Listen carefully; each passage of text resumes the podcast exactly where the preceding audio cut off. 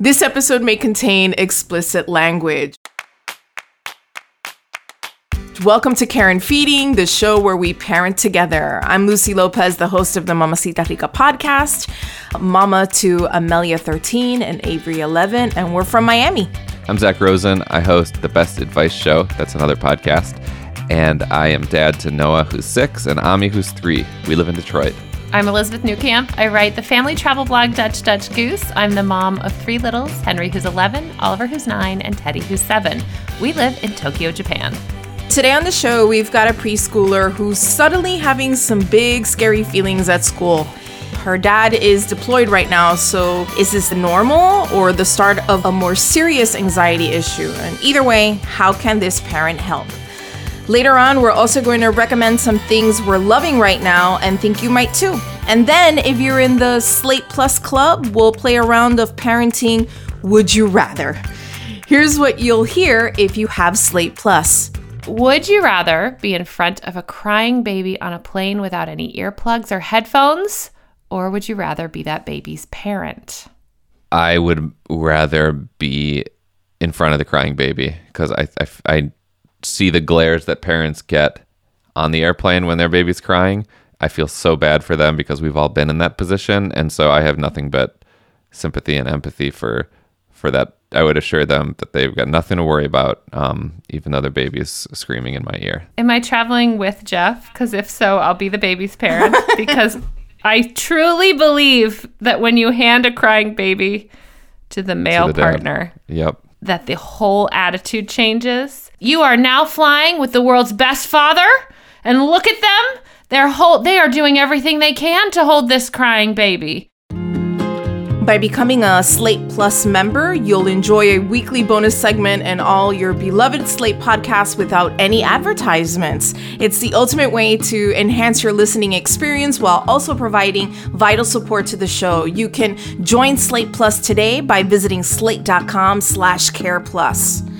All right, so we're gonna take a quick break, but we'll see you back here in a minute for our listener question.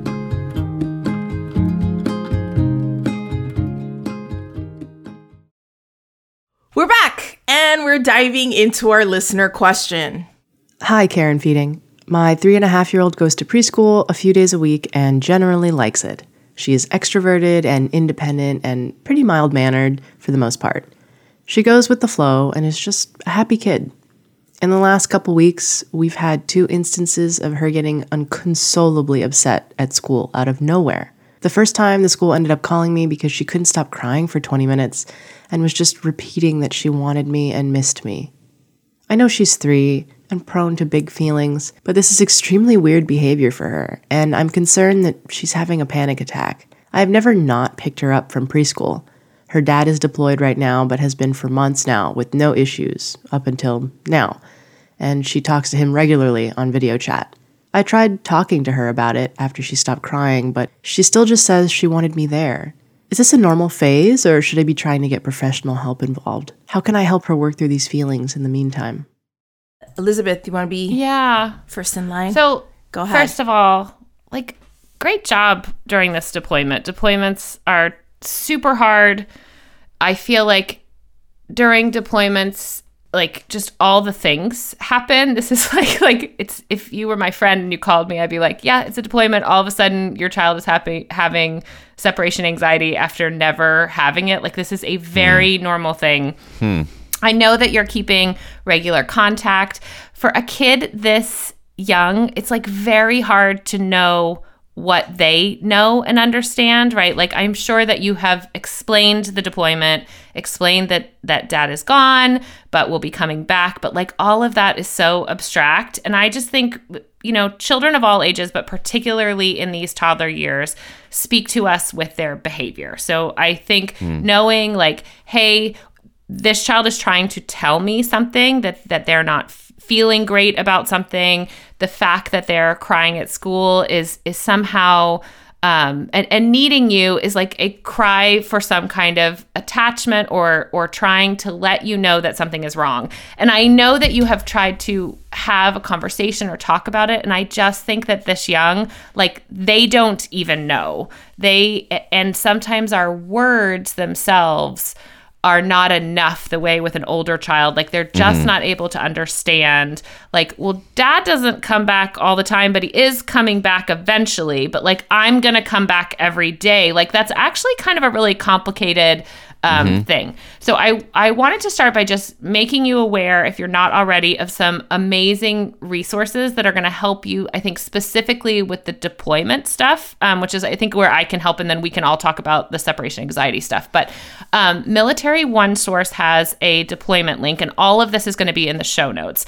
And on that link um, has a whole list of things that that can help you during this time. It has articles, it has um, tons of resources, but on there specifically is a link to the Family Life Counseling Program. This is uh, free counseling that is provided to military families. It can be online, and I would call it more like parent coaching. Like, this is not going to be something your child goes to. This is going to be someone you can talk to about this specific issue. And if you just follow that link and get that set up, because I do think that talking to someone who who knows specifically about deployments would be really helpful to you. I also want to um, point you towards there's a Sesame Street for military families um, link, and they have wonderful videos and stuff aimed at exactly your child's age to try to help them um, understand and not feel alone. Um, on on this, there's also a beautiful book called Maggie the Military Rat. It's it's kind of new, written by a military spouse that just talks about being a military child. My kids feel so seen reading this book, and I think just having uh, your child understand that they're not alone and explaining some of these issues. It doesn't speak like all to deployment, but specifically to kind of being a kid who's living um, this life. So I would I would start there. I have some more thoughts, but I I want to pass to you guys about the either the deployment thing or just like about the separation anxiety kind of in in general. this does feel like specific to the deployment piece, but it's also just like I don't know when your three year old started going to school. You know, I know that they're just going a few days a week and generally like it, but like this is still a massive transition, you know, military or not. And like Elizabeth said, like, you know, these feelings bubble up, they kind of can come like waves. And I would imagine that they will dissipate at some point, especially as you continue to be a constant for them and assure them that you will always be there. But I mean, I could also see talking to a therapist as being, you know, totally a, a great option now. Uh, for me, uh, I just I can't wrap my head around the idea of parenting alone for long stretches, you know, of time. You know, like it must be hard on everybody, right? Like the entire family. But I I just would assume that the best advice would be try to make things a little bit more comfortable and surround yourself with as much information as possible. Um, I didn't even know like Sesame Street had a whole thing for military families. But whenever I'm scared, uh, my go to is I want to learn everything about what I'm scared about. And um, I think the more you talk to your kid and, and the more you make that, that baby feel comfortable and heard, uh, I have a feeling things will ease up a little bit, right?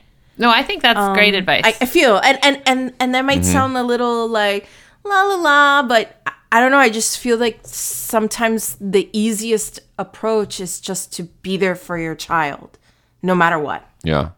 I mean, also like getting the teacher involved is, um, you know, the teachers are our eyes and ears in school, and you you you want to make sure that there's nothing, you know, uh, strange going on between you know you and the teacher or you or, or your kid and some other kids. There could be some conflict but like really lean on the teacher and make your needs known. Let, let them know that you're concerned. And when typically i mean for good teachers when you tell when you tell teachers that you have concerns they're gonna come up with a plan for you. And they might even like text you.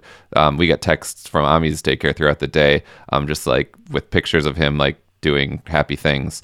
Uh, another thing that our daycare does is um, they have pictures of the families, which, you know, might put your kid at ease too. Like when they're having big feelings, like the teacher can present them with a picture of them with their family um, for some comfort. That might also um, provide some temporary relief, I think.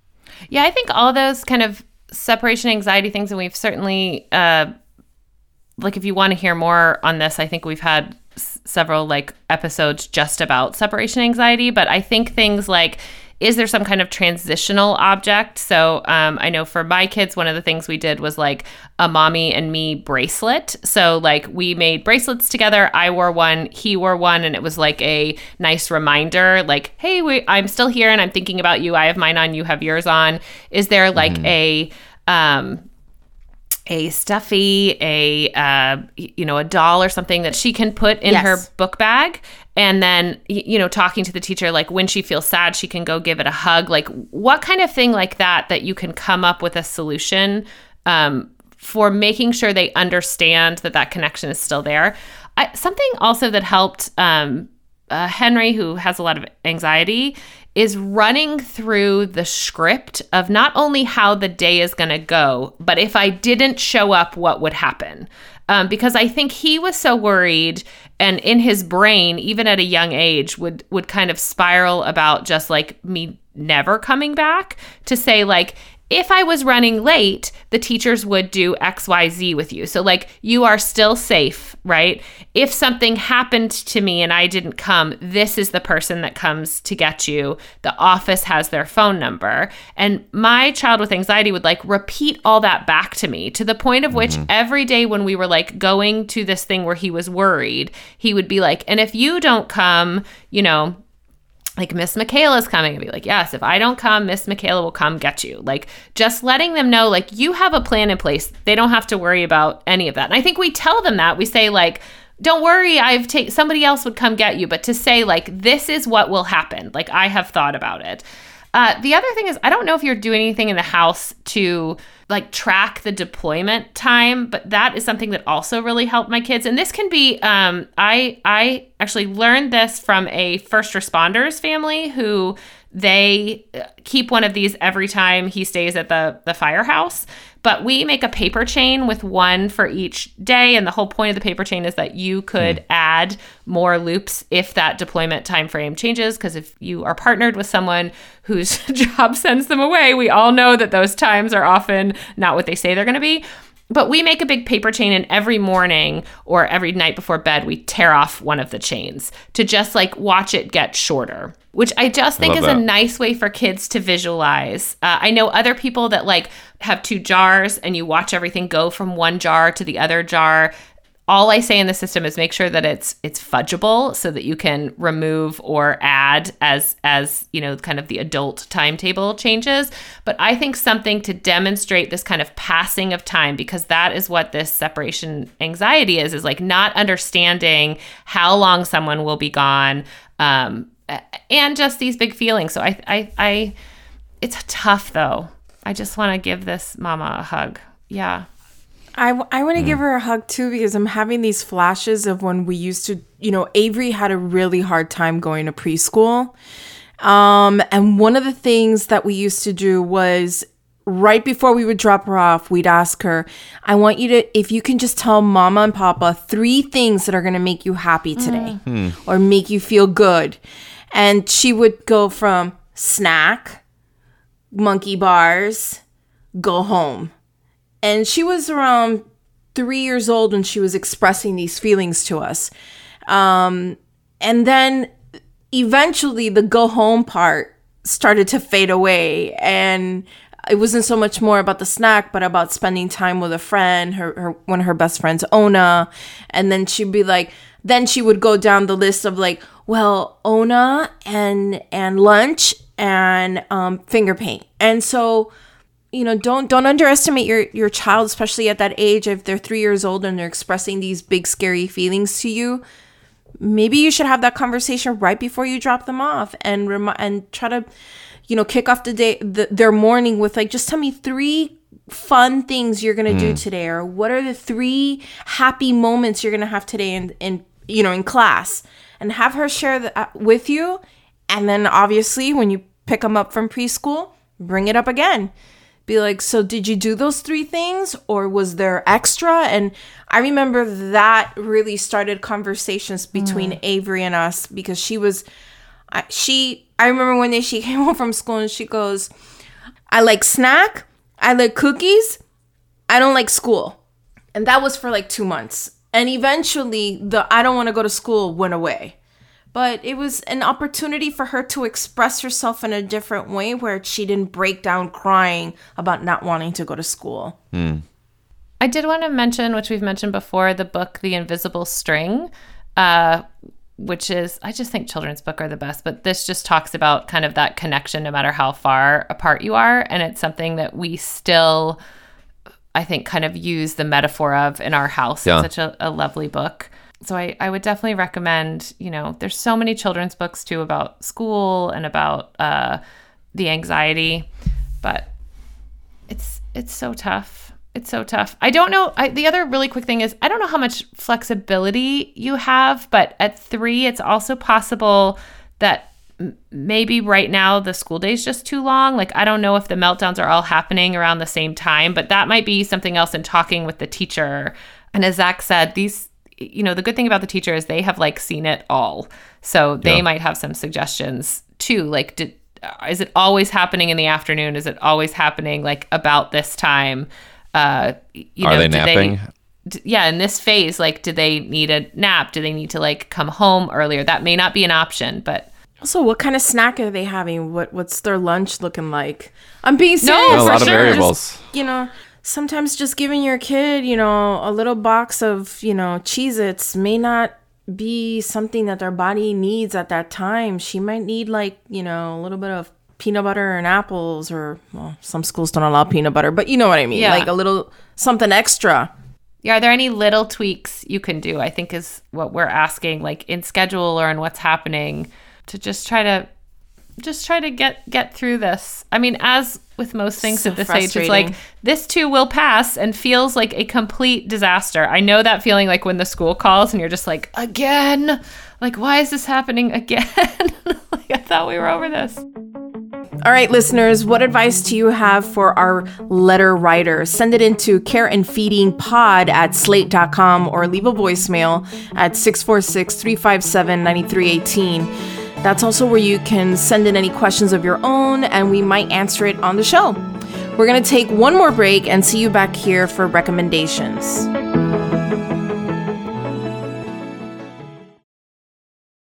Let's move on to recommendations. Zak, what are you recommending this week? I'm recommending a show that uh, we have been watching all together as a family. It's a Netflix series called Life on Our Planet. It's executive produced by Steven Spielberg and narrated by the great Morgan Freeman.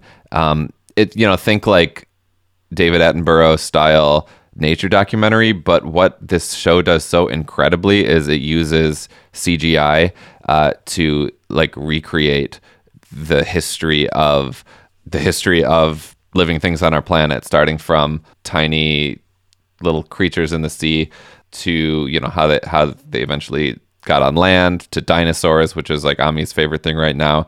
Um, and it looks like it's like a documentary. It, it looks like footage of life on Earth with dinosaurs um, and woolly mammoths and saber-toothed tigers. It's unbelievably gorgeous. Uh, I, I think the show may, might have gotten some criticism for not being like entirely accurate, but I don't really care about that. I mean, I think the gist um, is clear. They're telling the story of evolution in kind of the most spectacular way I've ever seen. And if if your kids are um, prone to getting scared by seeing big creatures, this isn't for them. But both my kids, three and six, are really into it, and it's it's incredible. Highly, highly recommend Life on Our Planet on Netflix. This sounds right up my alley, and I. Oh my God, it's so I cool. Don't know why I haven't heard of it, and I. I hadn't heard of it either. I, I just am- did a, cursory search for dinosaurs on Netflix, and this came up. We're gonna check this. Pretty great. And by the way, Morgan Freeman on anything? I know. Yes, please. Oh my god! Do you know what's also really fun? You put the subtitles on and then read it in your Morgan Freeman impression. uh, my kids are really enjoying my my cover of Morgan Freeman. It's really oh my fun. gosh, I have to try that. I like that. It's super fun. What about you, Elizabeth? I apparently it's thematic history week for me too because I'm also recommending something kind of history. We found this great game called Timeline Twist. It's a card game. It can literally be played with any ages. Um, it is essentially a cooperative game where you are building a timeline. Each card has like an event in history. Uh, there might be different like packs. Ours has kind of like world history. It has everything from like the creation of the can opener to, you know, moon landing by the US, Russian moon landing, like the Great Fire of London, domestication of cats. And basically, you have the, there's all these rules, but you have these cards. Everybody has four cards, and we're trying to add them to the timeline. If you skip too large of a gap, of course, that like, um, you know precludes other people from adding things to the timeline. It's it's super fun. What i like about it is that you're sort of trying to ballpark where it's going to be but to actually place it you get to turn it over and see the year. So that is why like even teddy can play because he'll read out his cards or we'll help him you know kind of know what the thing is. We sort of discuss as a family what we think should go on the timeline and then he gets to flip it and he can read the numbers for the year. So it's a really great way we're we're all um, brushing up on our history. We've Jeff is home, and we've learned that he uh, apparently memorized everything from history class. He's like, "Oh, that's this year." Uh, I also discovered that the uh, can and can opener developed in different years, which led to some some interesting discussion in our house. like even the manual can opener? are we this was development of the manual can opener, development of the can, and there's like a five year gap.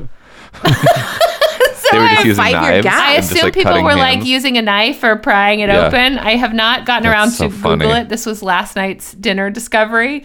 Um, it's really, it's really fun though, and you know, I'm a sucker for a game that's like teaching us something. So it's called Timeline Totally. Twist. Nice. Oh, I love that. Well, I guess I'm up next. Um, I just was lucky enough to be invited to uh, a premiere of Orion and the Dark. It's a new movie on Netflix by DreamWorks.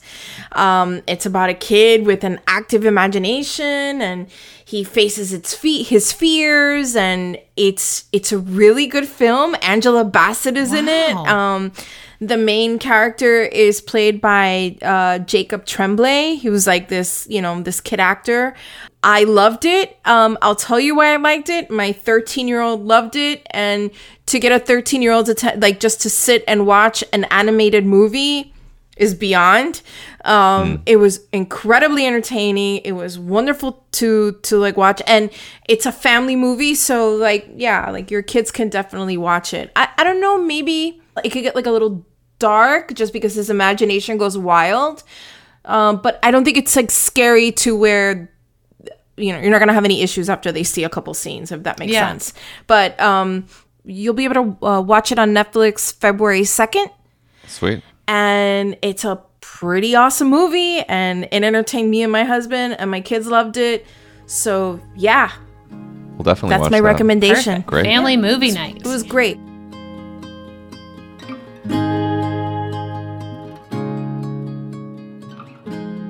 Before we go, it's time for our mini mailbag. A couple weeks ago, Zak shared during Triumphs and Fails that he had to cheat during a game of Battleship to put he and Noah out of their misery.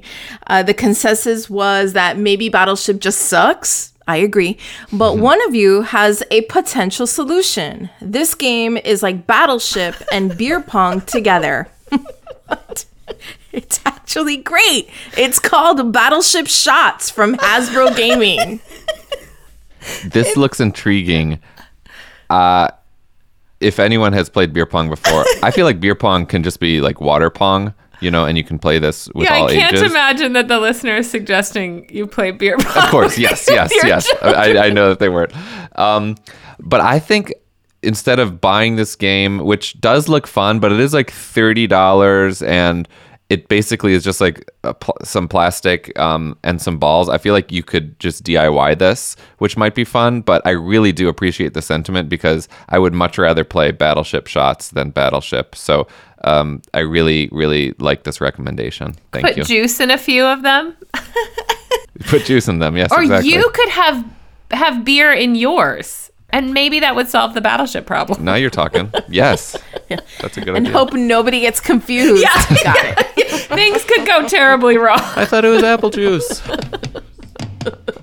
Battleship shots. Okay.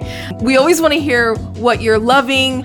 Uh, so be sure to reach out to us and keep the conversation going. And uh, that's our show. Please subscribe, leave a rating and review, and tell your friends. This episode of Care and Feeding is produced by Maura Currie, with special thanks to Rosemary Belson. Sasha Leonard is the voice of our listeners. Alicia Montgomery is the VP of Slate Audio. For Elizabeth Newcamp and Zak Rosen, I'm Lucy Lopez. Thanks for listening.